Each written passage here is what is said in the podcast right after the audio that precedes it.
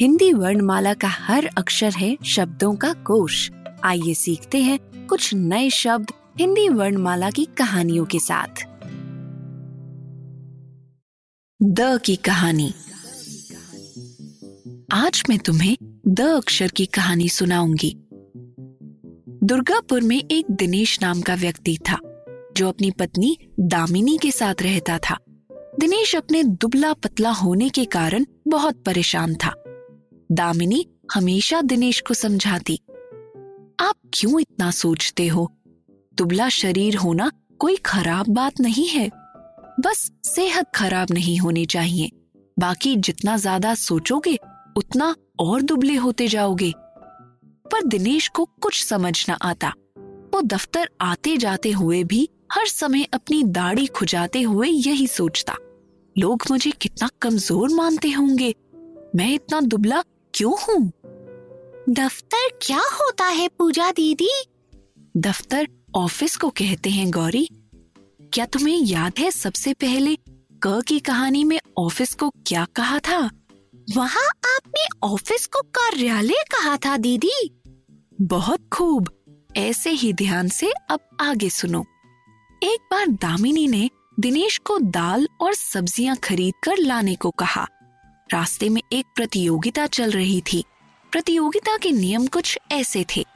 जो खिलाड़ी 20 किलो वज़न एक उंगली से उठाएगा, उसे हज़ार रुपए का इनाम मिलेगा।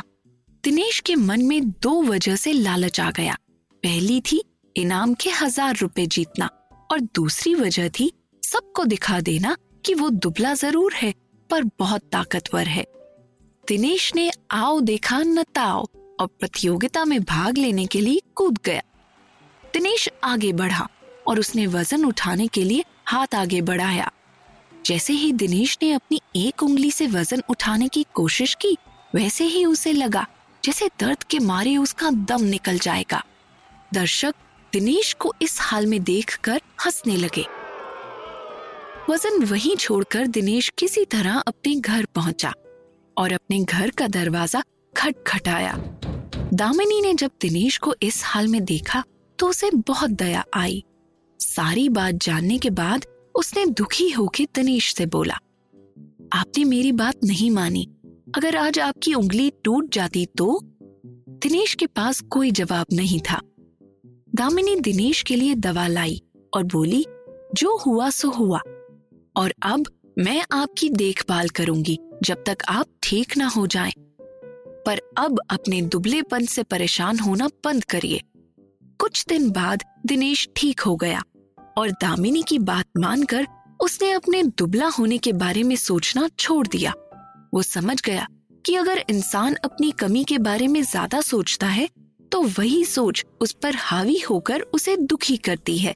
इसलिए खुद से हमेशा प्यार करना चाहिए तो बताओ गौरी और अंजलि इस कहानी में कौन कौन से शब्द द से आए द से दुर्गापुर द से दिनेश द से दामिनी द से दुबला द से दफ्तर द से दाढ़ी द से दाल द से दस द से दो ठीक है गौरी अब आगे अंजलि बताएगी द से दूसरी द से दर्द द से दम द से दर्शक द से दरवाज़ा द से दया द से दवा द से देखभाल द से दिन द से दुखी शाबाश। अब सो जाओ। शाम को द से दरिया किनारे घूमने चलेंगे।